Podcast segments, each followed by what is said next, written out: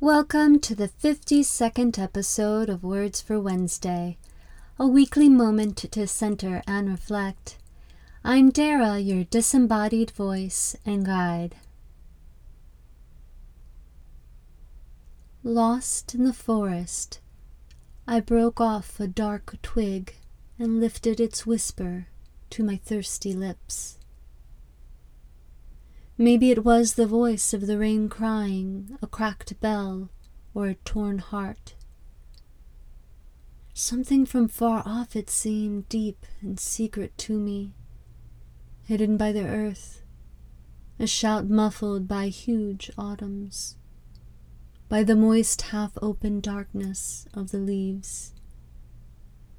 Wakening from the dreaming forest there, the hazel sprig sang under my tongue. Its drifting fragrance climbed up through my conscious mind, as if suddenly the roots I had left behind cried out to me, the land I had lost with my childhood. And I stopped, wounded by the wandering scent.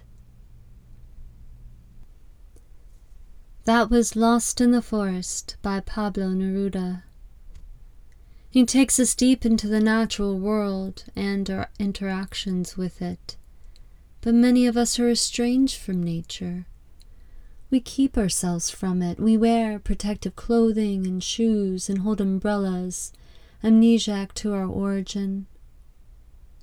Nature can offer peace and tranquility away from the digital world that many of us inhabit.